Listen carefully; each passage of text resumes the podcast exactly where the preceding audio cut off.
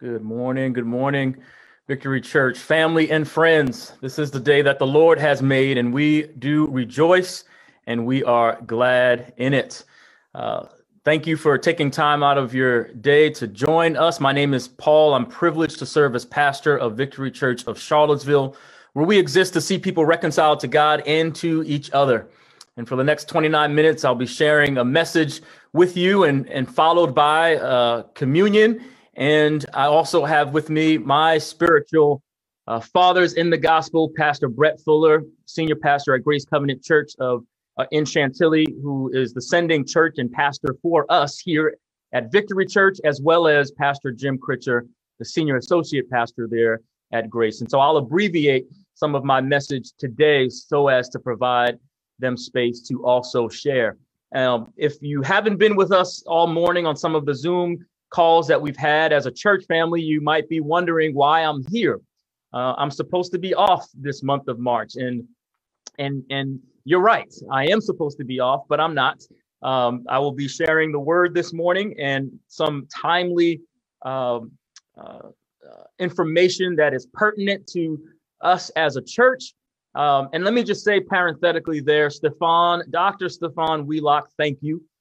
Because you yielded your time to me in the bottom of the ninth inning. You were diligently in the word and prepared to share, and I do want you to at some point soon. So thank you for yielding your time for what I believe was appropriate for me to share with the congregation this morning. And we'll be looking forward to the rest of March, as was previously planned, modified a little bit in terms of hearing some voices from within our congregation, though the same vision that we have here at Victory Church, which we are blessed to have in the house. So again, good to be here with you this morning, and let's jump right into the Word of God. Look with me to the book of Ezekiel. We'll look at Ezekiel chapter 22, and I'll look at verses 29 through 30. Ezekiel chapter 22, verses 29 to 30, and as you find that, let us pray together. Heavenly Father, thank you for this privilege, this honor to steward the gospel, to open up your word together. As the psalmist writes in Psalm 119 and 18, Lord, open our eyes so that we could see all of the wonderful things you have for us from your word. Holy Spirit, we ask you to speak. In Jesus' name, amen. Ezekiel chapter 22, verses 29 through 30. And I'm going to read from the New International Version this morning. Ezekiel chapter 22, verses 29 and 30 reads this way. The people of the land practice extortion and commit robbery. They oppress the poor and needy and mistreat the foreigner, denying them justice. I looked for someone among them who would build up the wall and stand before me in the gap on behalf of the land so I would not have to destroy it. But I found no one. The title of the sermon message this morning is Keep Standing. Keep standing. Each of us, according to the word of God, is and were born into sin, having inherited the legacy of sin, if you will, through Adam and Eve. And that sin separated us from God, a gap that we had no power, no capacity to bridge on our own. But God, who so loved the world, John chapter 3, verse 16 said, gave his only begotten son so that whoever believes in him would not have to die, would not have to perish, but in fact could have everlasting life. And so to that end, when we believe, when we confess with our mouths, Romans chapter 10, verses 9 and 10 says, when we confess with our mouths that Jesus is Lord, we believe in our hearts that God raised Jesus from the dead, we are born again. And by grace, God's grace, through our faith, we are saved. And even though when we talk about being justified or declared righteous or given right standing with God, though justified upon the profession of our faith, there is still this process, as we've talked about at Victory over time, of sanctification, the ongoing process of being cleansed from all unrighteousness, according to the Holy Spirit and God's word. And that is a lifelong process until we experience glorification, which is our leaving this earth to live with Jesus forever. And this process of sanctification on earth constantly reminds us, I know it reminds me, that we are not God. And even as pastor, I am not God. And I thank God that I am not. And I thank God that you're not. Because if any of us were, most of us tuning in today would probably have been taken out of this world a long time ago.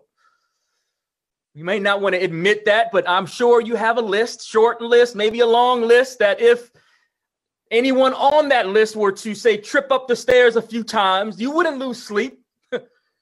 You might even say, Lord, let your will be done today, as they trip up those stairs. And if you have that list, chances are you're on somebody else's list. So I am thankful we are not God. I'm thankful that we are not God. And every day we can be reminded of that. We can wake up in the morning, as I do sometimes, and I say, wow, God, you did it again. You allowed me to wake up. I go out and look at the sun and I say, wow, God, you did that.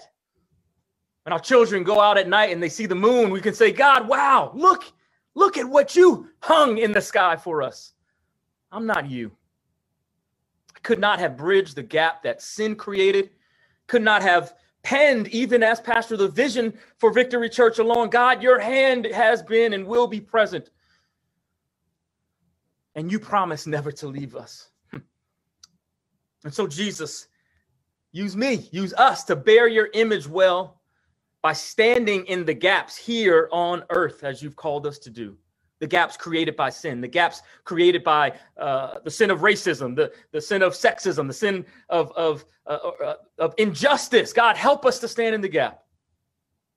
And we at Victory Church, as your pastor, I am beyond grateful for how we stand in the gap every day in your individual spheres of influence, in your families, in our broader community. We stand in the gap. And so the admonishment this morning is to keep standing. Keep standing. Because when we stand, others live. When we stand, not just the pastor or when the ordained ones, but when we stand as we have stood, others have life. When we stand, others live. For some background or context to what we've read this morning, Ezekiel, the author of this book, is a Hebrew prophet. His role as prophet is described more in the 33rd chapter as a watchman who looks for coming trouble and then warns the people. He did so for about 23 years and was keenly aware of God's presence and power in human affairs. He addresses both the exiles to Babylon and the people left in Judah with messages of warning and judgment, predicting the fall of Jerusalem. And yet, in the midst of the social disintegration, if you will, of Judah, there's this search that we read about here, the search for one righteous person to make a difference. Now, you might be like me at times where you wonder, or maybe it's difficult to see how the prophets of old are relevant to us today, since it seems their messages were directed toward Israel. That was them, right, God? Truth is, there's so much relevance for so many reasons, not the least of which is in the basic messages of the prophets, we learn about God and what matters to God.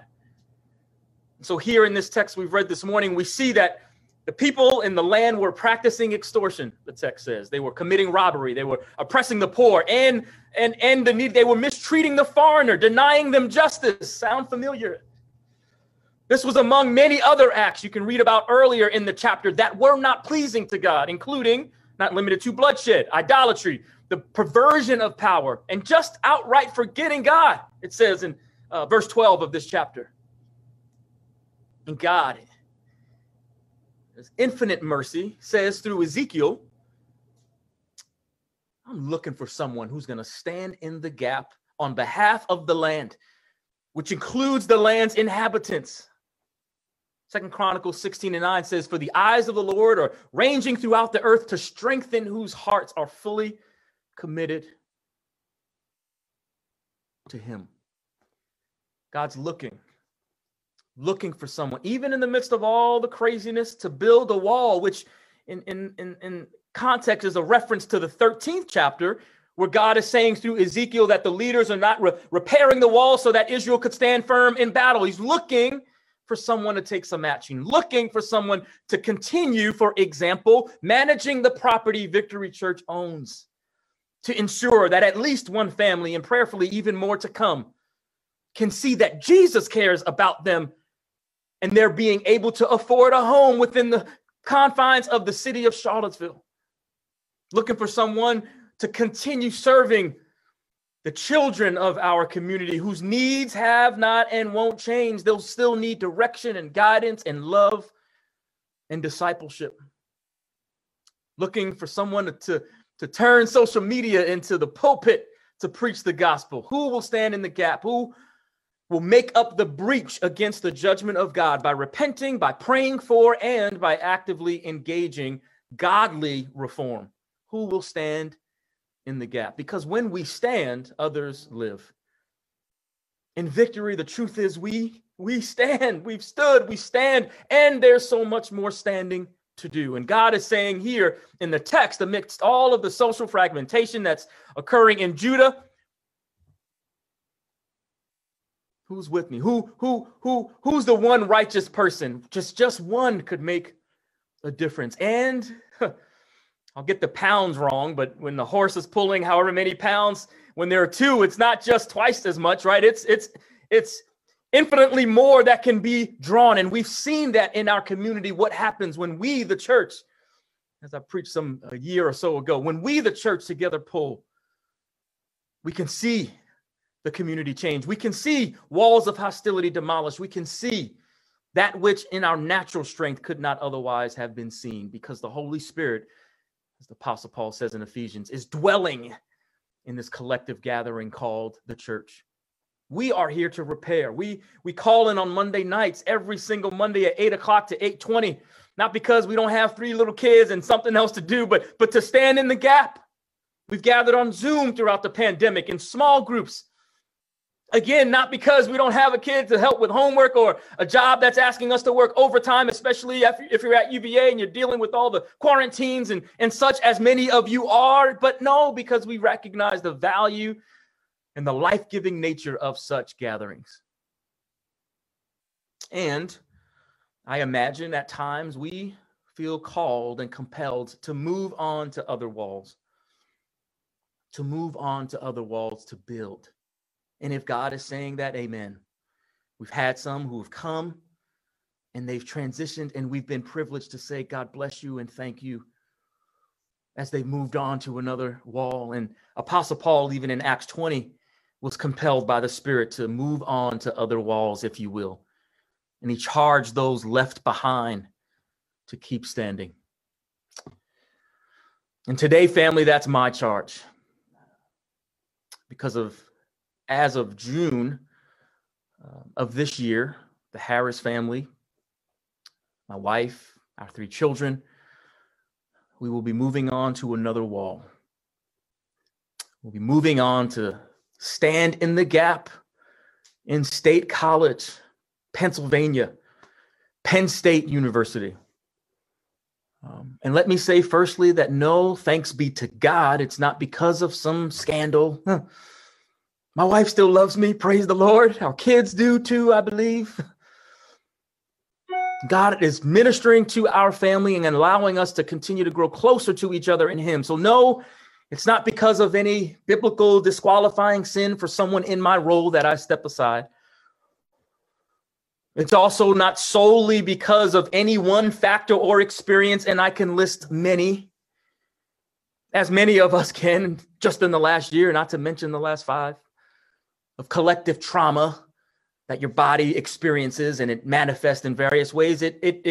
I wish I could draw the line from A to Z of this and this and this and this to make it that linear, but it's not even solely based on one factor or one experience. though they've given us pause to reflect certainly on God's path forward for us. Ultimately, with a lot of peace, it's about God's plan for what walls he's calling us to and what walls he's calling us to pass on the baton to. In what ways he's calling us in this season to stand in the gap. And all that I know is God's plan is perfect, that he who promised is faithful, that his word will not come back void. All I know is that God will do exceedingly abundantly above all that we could ask or think. And I am asking a whole lot for Victory right now. I'll work probably harder than I've ever worked over the last 5, 6, honestly, my whole life. But the last 5 or 6 years as it relates specifically to Victory Church, in that my commitment is to ensure as seamless a transition from me as pastor to whomever God calls and brings in. A family of which I will forever be a part. I have plans, had plans, and yet God is ordering our steps. And what an honor, I'll move on, to have stood in the gap with you. What a privilege to have stewarded this vision alongside you. I came to serve, and our family has received so much more than I think we ever could have given. We got brothers, we have sisters who will ride with us for life. Those who moved here from Northern Virginia, Andrea, Ashley, Mary, those of you here already who have locked in to the vision, those who have transitioned since coming. Ashley, who's going to be moving closer to her family, we give God praise and thank God for what we've been privileged to experience. You've stood, we've become family, and we will continue to be. Though different, though grieving this identity and this dynamic, will continue to be family. And so my appeal is for all of us to keep standing. We're going to be soliciting a lot of input and feedback from you in days and weeks to come about how Victory Church can best keep standing in our physical absence. We'll have moments on Zoom and prayerfully as the weather heats up, we'll get the vaccine. We'll have even more socially, or we'll have some socially distanced in-person moments to both worship together and collectively pray and share next steps as well. Now, many of you have already heard this announcement. You've heard this news, and we've been able to share many one-on-one, some in the group context on the Zoom call. But for some of you, this might be new. If you're tuning in today, it may even be shocking. Can I tell you, if I'm honest, I'm pretty shocked that I'm saying what I'm saying in this moment. But if there's anything that I've learned over the 28 years I've been walking with Jesus, is that I am not and never will be God, and his ways are not mine, his thoughts are not mine. I am a planner, a strong J on the Myers-Briggs to the day that I die, and yet God orders my steps every single way, every single day and year, and in every single way of my life and our family's lives. And our privilege is to steward those steps and be obedient to them as faithfully as we can, and that not without love and a sense of great loss for what he's allowed us to be a part of here. And so it's been the privilege of in my own life, if I can just speak for a bit, and yes, we'll go over. If I said 29 minutes, I was lying today. It's usually 29 minutes. We ain't gonna go that much further over, but we'll go over because I want to give space to Pastor Brett and Jim as well. But in my own life, no matter the transition of whomever in my life, and by the way, I've experienced this as a congregant, and I vividly recall the range of emotions on that end. Range of emotions, which we've tried to create safe space for those to be expressed and cared for well by the pastoral community that is Grace Covenant Church in Every Nation. Thank you, Pastor Brett and Jim.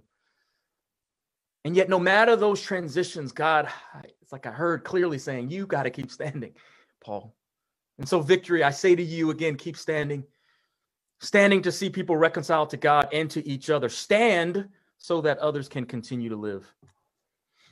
And as a reminder of why we stand, I am briefly wanting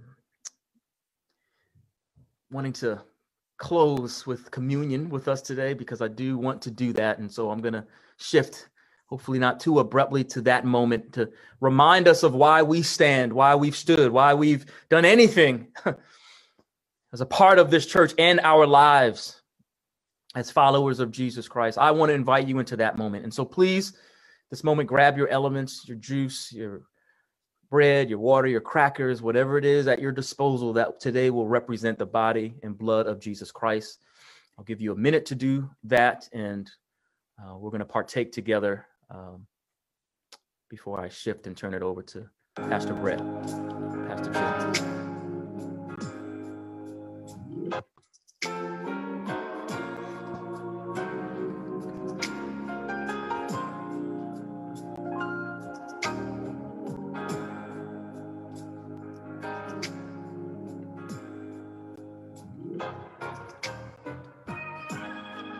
Communion, as we've talked about every first Sunday here at Victory, is a celebration of the gospel.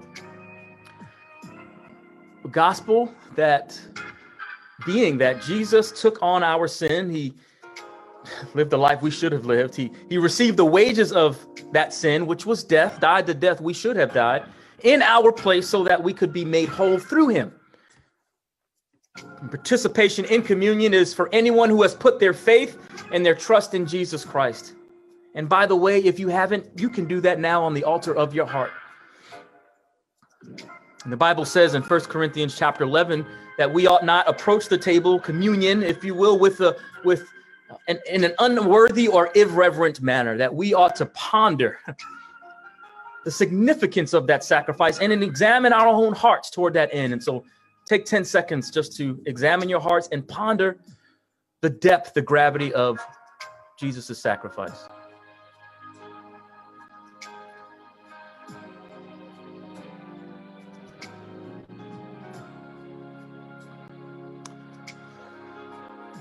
Bible says in the same chapter, 1 Corinthians chapter 11, beginning at the latter part of verse 23, that on the night the Lord Jesus was betrayed, he took bread, and when he had given thanks, he broke it, and he said, "This is my body, which is for you. Do this in remembrance of me."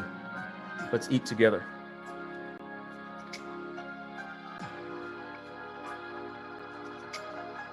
Verse 25 says, "In the same way, after supper, he took the cup, saying, 'This cup is the new covenant in my blood. Do this whenever you drink it in remembrance of me.'" Let's drink together.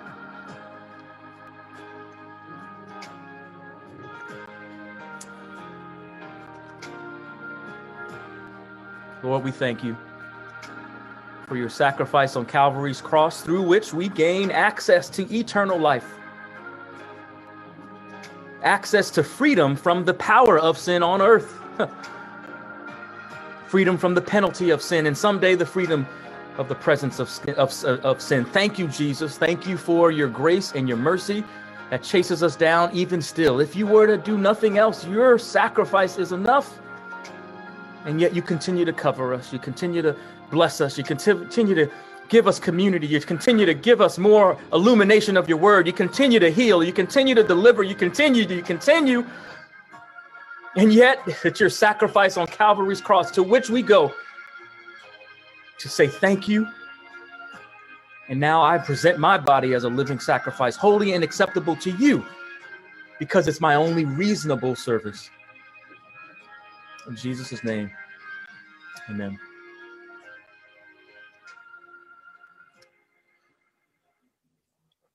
Family, we love you, and I said we're going to go over a little bit. I'm going to invite Pastor Brett and Pastor Jim to unblank their screen, start their video, if you will, so that you can see their faces. Many of you tuning in have heard them already, probably in person, but I know we have folks tuning in from other places, so maybe you've only heard me talk about them and the gratitude we have as a church for sending pastors, for ascending church, for spiritual family that has been alongside us the entire way. And now in this transition will continue to be. Well, here's a couple of faces to what I've spoken to and who I've spoken about with fondness and will continue to regard for the deposits in my life, which by extension, Victory, our deposits in our life as a church. And I've asked them to join me to share some words with us and close us out in prayer. Once they're done, after I'll blank my screen. Once they're done, I will, since there's not much of an exchange on this platform, we had some of that earlier and will do in coming weeks. I did, though, want them to share with the broader community their pastoral and beyond perspective on this transition, after which I will stop the Zoom and the live stream. But Pastor Brett, Pastor Jim, the virtual floor is yours, and thank you for being here. Pastor Paul, thank you very much. For those of you who do not know me, I think Pastor Paul gave me a pretty accurate introduction, but I wanted to flesh it out a little bit more to let you know why it's important for me to be here. As a sending pastor, I pastor a church in Chantilly, Virginia, right outside Washington, D.C., and Pastor Paul, along with his extended family, not just his nuclear family, been a part of our church for the better part of a decade, on and off. And so they are like family to us. I've adopted, his dad is my dad locally here. That's how much I love this family.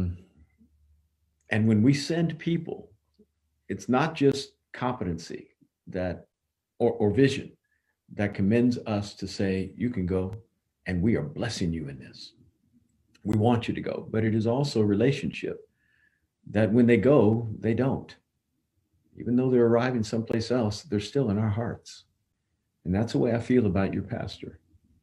I love him and Taylor so much. They are outstanding as people, outstanding as leaders. You as a congregation are privileged to be able to have called them your own. You're not going to find better human beings on the planet.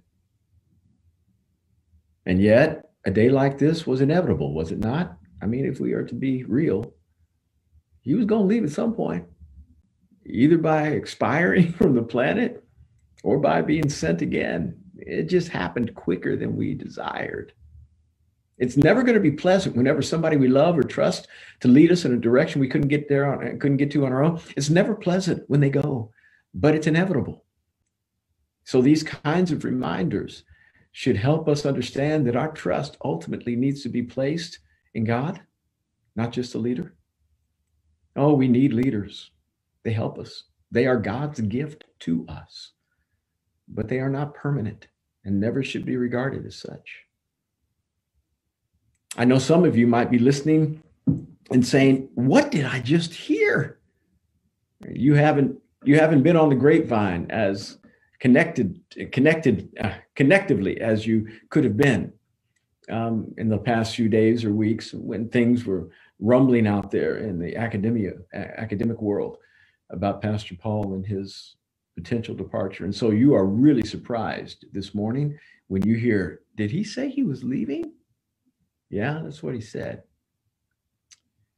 And he's leaving because he heard from God. Now, I know it doesn't sound very convenient because this church needs to go on, and he is the pastor and the founder.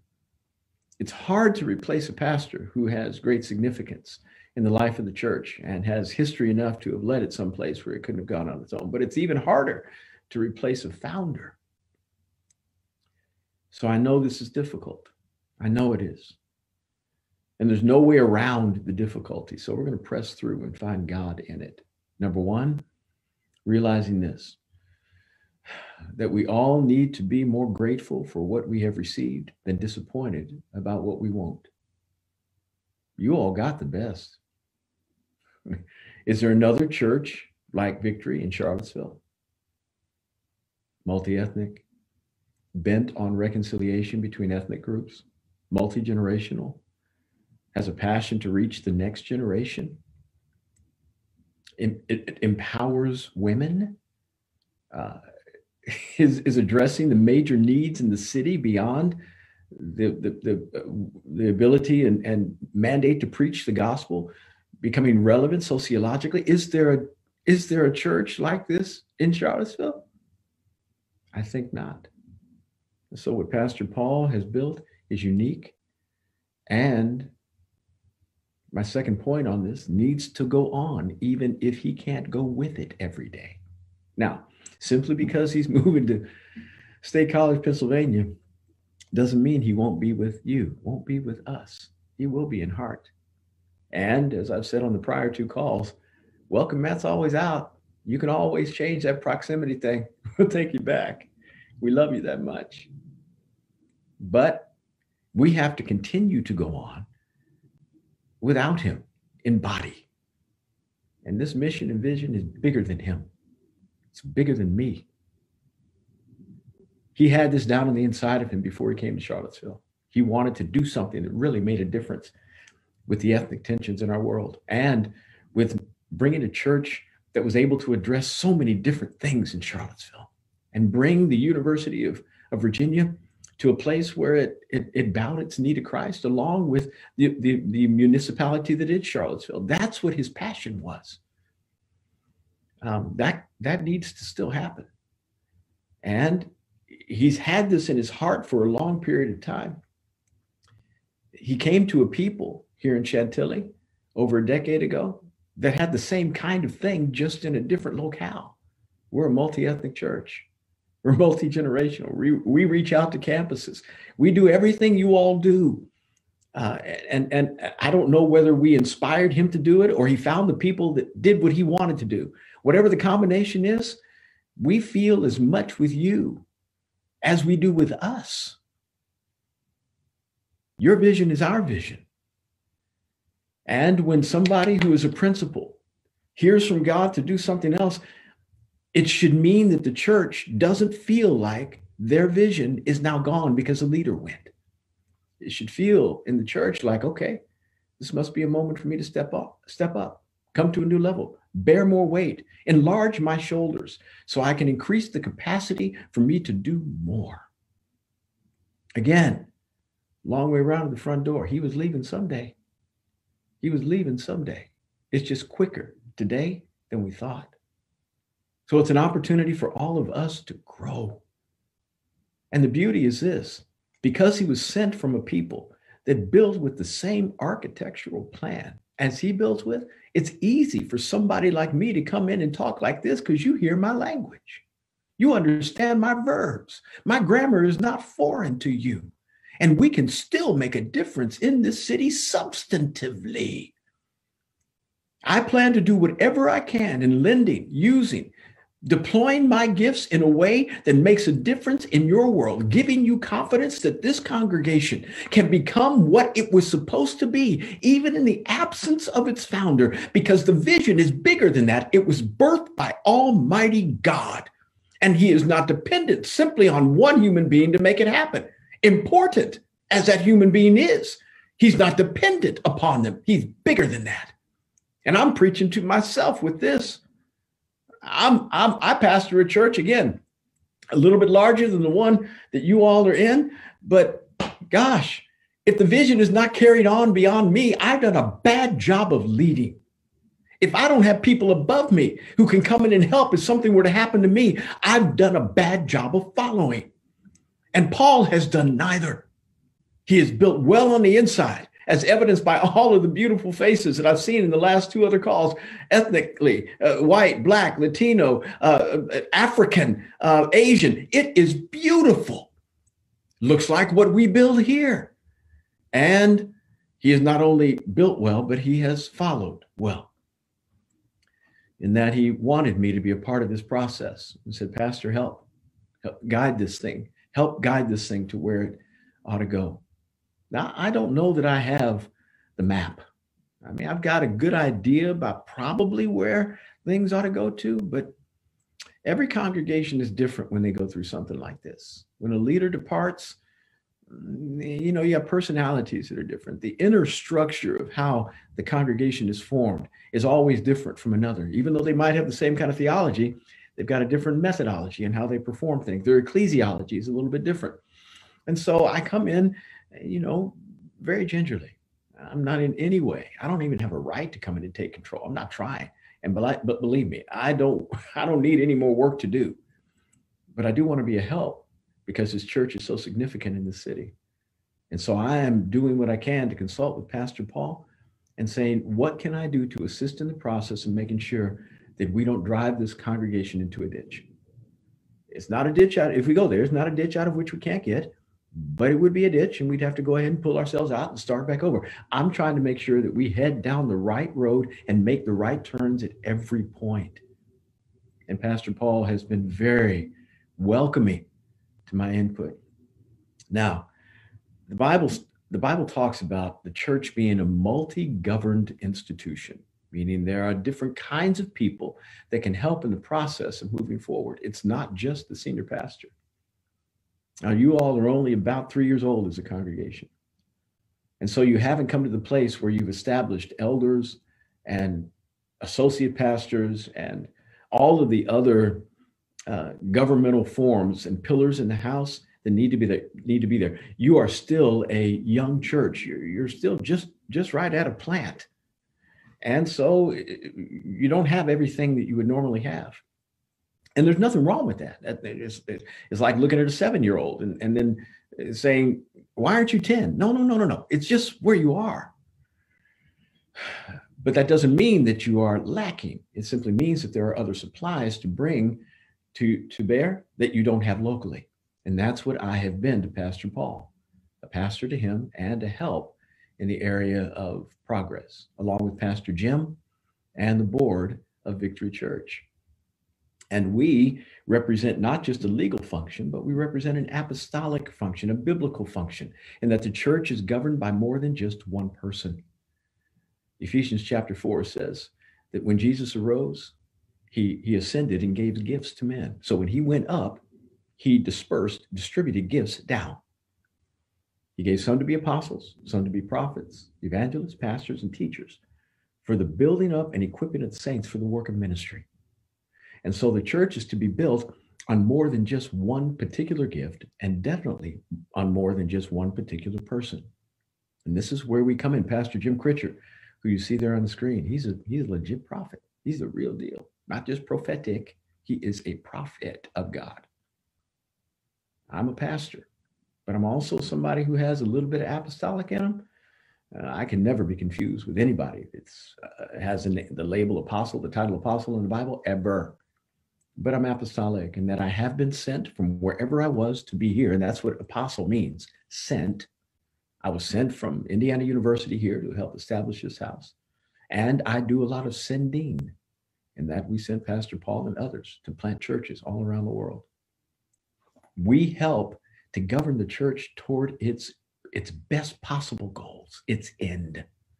And so that's why we're stepping in now to give the kind of assistance that I think might accelerate you all toward transitioning in this way as smoothly as possible. And let me say this, the leaders with whom I've met over the last 3 hours, like, wow, I've been in transition churches that were much less congenial, not using very good manners. You all are doing a fabulous job. It's hard. I know it's hard. But I want to thank you for your good manners and your understanding that a man is doing what he can to hear from God. That's what Pastor Paul's doing what he can to hear from God for his family and for his calling. And all of us need to respect that, even if it means we're losing something, and believe that God can supply in the areas of our lack. As I begin to close here, I'm going to let Pastor Jim share and then I'll come back. But again, I want to thank Pastor Paul. I want to thank Taylor. I want to thank them for their sacrifice, their love for the city. Going through 2020 differently than most people went through 2020, and 2020 was hard for everybody. It was doubly hard for them. Thank you for coming through better than you started. You developed the character of Christ. You weren't bitter. You weren't resentful. You were redemptive to the people that hurt you. And you were an example to the church about what it means to be a real Christian, not just a pastor, but a really good Christian. Thank you for being an example. Thank you for loving your house, your family, and the house of Almighty God. And thank you for starting this church. Not many things harder to do than to start a church. It's like starting a business. Only the crazy do so. But when you start a church, it's starting a business with the devil putting a big bullseye on you. And so you got the difficulty of doing all the business stuff that would take the hair off people who are entrepreneurs. And then adding the fact that you got to fight the devil every day just to get up and be encouraged that somehow or another your leadership skills are going to press through and shine so that other people want to follow. Thank you, Pastor Paul, for doing the hard, indeed, doing the impossible and seeing God begin to produce beyond that which you could. You are outstanding, and we love you, and we're going to miss you. Pastor Jim. Thank you, Pastor Brett. Thank you for your leadership, your wisdom. Victory Church, we sure love you a lot. So proud of you in this moment and in the moments yet to come. You know, when we get down to it, guys, we're all change averse. We go to restaurants, we order the same food. We tend to hang out with the same folks that still laugh at our jokes, even though they're not funny. Because we know what we like, and we like what we know. And we like Pastor Paul Taylor a lot. As a matter of fact, we love them. And yet one of the great constants of this temporal world that we live in is one of change. Pastor Paul mentioned in his message this morning, for instance, that this process of sanctification, of becoming less like us and more like Christ, is something that we sign up for. We didn't even know that we did. Change becomes the great constant. And yet God has always been aware that Paul and Taylor was sent to Charlottesville for a moment. Certainly not as long as that any of us would have probably ordered or liked. I can promise you, as Jesus was describing to his disciples, boys, I'm leaving. It's been a great 3.5 years with you, but I'm going away. Now, imagine for a moment, these men have left their businesses, their families. People think that they're crazy. They're insurrectionists. They're terrorists. They're just, and now their leader is saying, but it's a good thing I'm going. You don't even understand, but it's a really great thing I'm going. Even to the point that he had to come back and begin to assuage the emotions coming up and says, your sorrow will turn into joy. And it was as a direct result of Jesus' departure that released the Holy Spirit at Pentecost, whereby which the church could be birthed in that very environment. But it required a leaving before there was a true sending. I take great comfort in moments like this of knowing that none of this ever catches God by surprise. He's not a God that's ever been surprised, nor will he ever be surprised. And he gives us, if not specific instruction, he gives us unique insights in Scripture into moments like this. The Apostle Paul writes in 1 Corinthians, the 3rd chapter, he's speaking to the church there out of a place of conflict. Divisions have occurred within the church, and those divisions have seemed to be centered, if you wish, around certain personalities, certain leaders. And so he's bringing a gentle rebuke to the church, but in this rebuke, he's also giving us some very, very unique understanding of different type or different functions of how different men and women function at different times over the life of a church. And he writes this in the 3rd chapter, and he says, who's Apollos? Apollos, one of the leaders in the church. What is Paul's servants? That's all they are.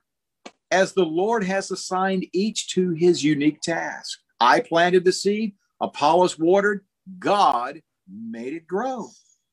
So neither he who plants nor he who waters is really anything, but only God really that makes it grow. And the man who plants and the man who waters have one purpose.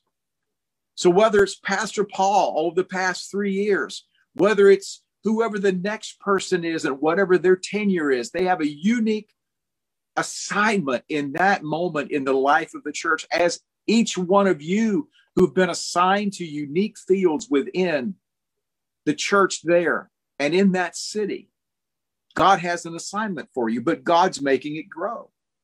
But he goes on in verse 10 and he says, by the grace God has given me, I laid a foundation as an expert builder, but someone else is building on it.